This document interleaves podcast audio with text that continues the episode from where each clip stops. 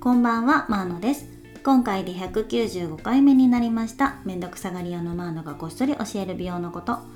このチャンネルは美容業界10年以上の私が綺麗になる最短距離は自分の本質を正しく知ることであるということをテーマに様々なジャンルからそのヒントをお伝えしているチャンネルです。はい、ということで今日も始めていきたいと思います。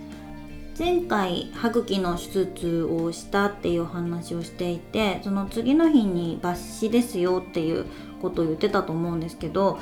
あのー実は抜歯はですね上のその移植元の部分ですねのとこだけであの移植した先のメインのところはまだでした。上の歯茎の抜歯からまた10日から2週間後様子を見ますっていうことだったのでまだまだ糸はついたままっていう感じでした。ただあの上の歯茎がほぼ治ったのでその分楽にはなっててマウスピースも必要なくなってるしあと熱いものも食べれるし歯磨きもまあ気にするところが前だけになってるので、うん、比較的楽かなとは思います。まあでもちょっとまだ油断はできないんですけどね。で見た目もあの全然こう治ってる感じはしないんですね。これが本当に元の歯茎と馴染んでいくのかっていうのがちょっと不安ですけど引き続き経過観察という感じです。はい。で今日のメインテーマですけれども前回ねちょっと予告しておりましたが京都のあのプレオープンのホテルに泊まってきたんですがそこがねめちゃくちゃ良かったんですよ。で能賀ホテル清水っていうホテルの名前なんですけれども京阪の清水五条駅から徒歩8分ぐらいで京都駅からだとバスで行けるぐらいの距離で前に私がスパのレポートをホテルスパのねレポートしたホテル神田京都っていうところからも近いですでそこにあの今回行ってきたんですね。このホテルのねいいところを、まあ、3つに絞ってお話ししようかなと思います。まず1つ目がメディテーションルームがあって瞑想体験ができたこと。そして2つ目がベーカリーと食事ですね。そして3つ目がホテル全体の雰囲気だったりとかあのこだわってるポイントが音というところだったのでそういう意味で値段も含めたらねかなりバランスのいいホテルじゃないかなというふうに思いました。では一つずつ順番にあの話していきたいと思うんですがまず1つ目のメディテーションルームですね。メディテーションルームってちょっと最近あの増えてはきているんですがホテルに入ってるっていうのは珍しいんじゃないかな。ヨガとかフィットネススタジオが併設されてたりっていうホテルはありますけれどもほんと瞑想だけをする場所があってそれを無料で受けれるっていうのは新しい試みだなとも思うし京都で清水寺の近くということもあって多分この当初の予定では観光客のね外国人の方たちが来られることを想定して作られたんじゃないかなとも思います。日本でも数年前から瞑想だったりマインドフルネスだったりこういう言葉をよく聞くようにはなったと思うんですけれども実際に毎日やってるよっていう方はまだまだ少なくってしたことない方も多いと思うんですね。そういう方にしてみるとこう初めての瞑想体験っていうのをこういうところでするっていうのはいいんじゃないかなというふうに思いました。なんか形から入るって結構大事だったりするんですよね。本来の瞑想はその場所だったりとか音楽だったりとか必要ないっていう考え方もあるんですけれどもそうは言ってもやり方もわからないしどうやってあの何かに自分が今思ってること以外のことに集中していいのかわからないっていう人が多いのでうんすごいいい場所だなと思いました。そしてこのホテル全体なんですけれども音にこだわっていてスピーカーとかもすごいなんかこだわってるみたいなんですね。で、えっと、流れてる音楽も全部こだわりがあったんですけどこの瞑想中に流れる音楽っていうのもまた特別に作られたもので鴨川の東側その左岸っていうのがテーマにもなっているんですがそこで実際に収録した音をですね使って音楽が作られているんですね。なので目を閉じて聞いてるとなんかね中にいるんだけど外にいるみたいな感覚になれるんですよ。これだけでも十分に癒されるんですけどここに加えて水の音が入るんですよ。この水の音もその場で作られる音で水金窟っていうものがそこに置いてあるんですね。水金窟って水のことの洞窟の窟っていう風に書くものなんですが日本庭園とかお寺さんとかにあるのかな？でお水を下にこう溜めていくような壺があってでその上にもう一個ちっちゃい壺みたいなのがあって本来はその大きい方の壺っていうのは地中に埋まっているんですね。なので上からこう入ってきた水が下に落ちるたびに音が反響して上に上がってくるっていう感じで音の種類的には獅子おどしみたいな感じうんまあそこまでちょっと音は大きくないんですけどこの雰囲気的にはちょっと似てるかなとは思いましたね。えそれをあの大きい本当は地中に埋まっているところの部分も出した状態で鳴るようにして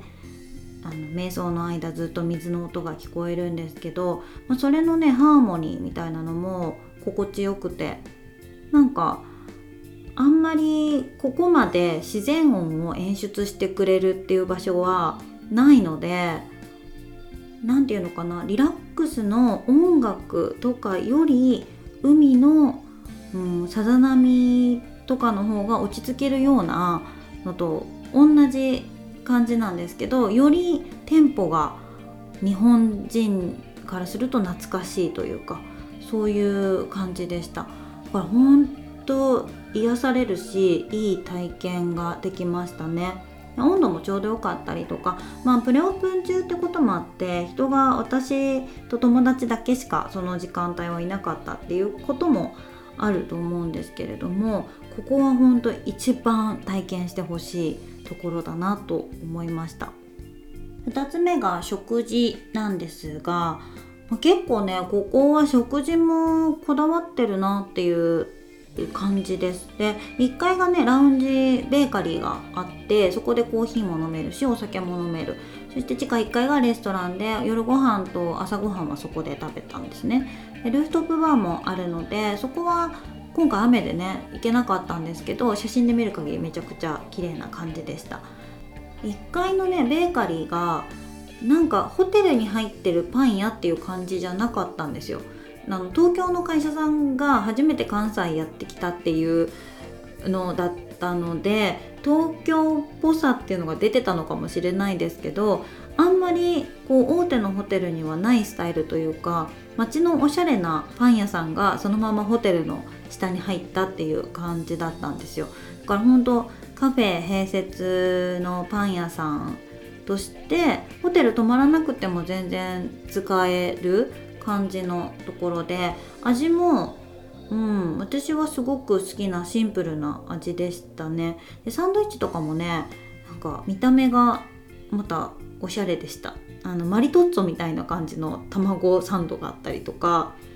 マスカルポーネの食パンとかね。食パンも結構一押しっておっしゃっててで買って帰って食べたんですけどもっちもちでしたね。で黒糖の食パンと黒糖のロールパンもあるんですけど私ねこのロールパンが一番好きでしたね。歯の手術後だったから硬いの食べれなかったっていうのもあるんですけど味がすっごい好みでした。でもう一つ一押しのポイントはめちゃくちゃ美味しいリリコイバターが買えます。リリコイバターって言ってもピンとこない方の方が多いと思うんですけどこれパッションフルーツのジャムとバターをこう一緒にしたようなバターなんですよ。これがね食パンにつけて食べるとほんとめちゃくちゃ美味しくてもうね美味しすぎて感動をこう誰かと共有したくて何人も友達に配ったぐらい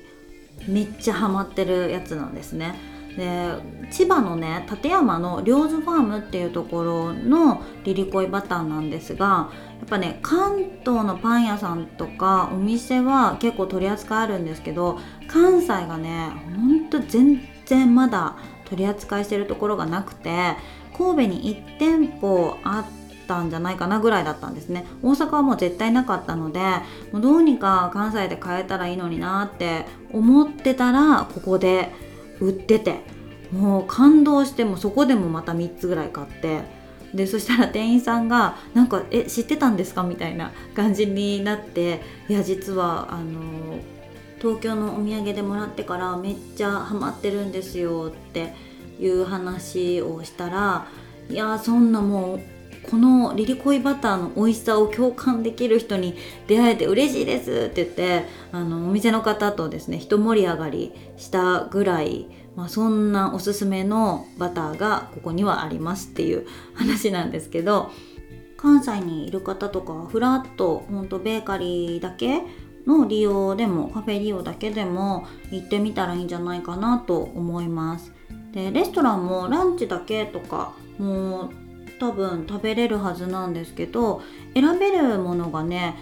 なんかやっぱウェルビーイングをテーマにしてるっていうこともあって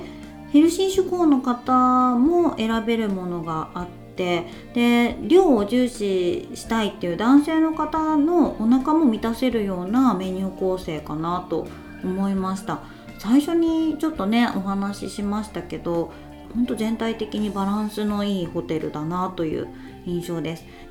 このくらいの規模感のホテルでご飯も美味しくてそういう夜もあのゆっくりできて湯船もあってで値段も時期とか広さにもよりますけど1人1万円ぐらいから2万円台で泊まれるのでかなりお得じゃないかなと思いましたね。で雰囲気っていうのがね3番目のいいところで言っていたと思うんですがあのロビーとかはですねウッディな感じナチュラルテイストっていうんですかね、まあ、今結構そういうホテルが京都増えてはいるんですけれども本当緑が多かったりとかね。でホテルの部屋の中は全体的にこう黒を基調とした感じでシックにまとまっているのでなんかねビジネスホテルにはないやっぱ高級感はあるし高級ホテルみたいなラグジュアリー感ではなくて私が感じたのはタワーマンションのモデルルームの一室っていう感じですね。だから観光目的として泊まるには本当にちょうどいいっていう感じでしたね。あとほんとねもう一つだけ私はわがままを言うとスパがあってほしかったなっていうところですね。やっぱり京都観光に来る人っていうのはかなり歩き回ると思うんですよ。私も大阪から京都に遊びに行くだけでも普段よりかなり歩くんですよね。だから最後一日の終わりに足疲れたなって思うしなんかマッサージしたいなって思う人は多いような気がしました。なのでそこが叶えられたらねほんと200点満点だったかなっていう感じです。ただほんとね立地とその食事面雰囲気値段全部トータルバランスで言うとめちゃくちゃいいと思うので京都に来る機会があれば是非行ってみていただければと思います。関西の人もねちょっとプチ旅行にはちょうどいい感じです。で私はまたゴールデンウィークも泊まりに行こうと思ってて予約したんですけど今ねプレオープン中とあのオープン直後、えっと、4月の1日オープンなのかな？でなんかオープニングキャンペーンみたいなのでなんか安いんですよ。でゴールデンウィークなのにめっちゃ安かったからちょっとテンション上がってねまた予約しちゃったんですよ。ね、5月だと、まあ、ギリギリねまだ合わせの着物も着れるし帯も買ったしっていうところで 着物で京都をプラプラして、えーと、夜ゆっくりしてっていう感じで遊ぼうと思っております。今回食べてないものとかちょっと歯のこともあってね楽しみきれなかった食事についてはまたその時レポートできればと思ってます。なのでまた楽しみにしておいてください。ということで今日はプレオープンしたメディテーションルームのある素敵な京都のホテル農画ホテル清水京都というところをですねご紹介させていただきました。この放送が楽しかったなためになったなと思っていただけた方はいいねとチャンネルのフォローよろしくお願いします。それではまたお会いしましょう。マーノでした。バイバーイ。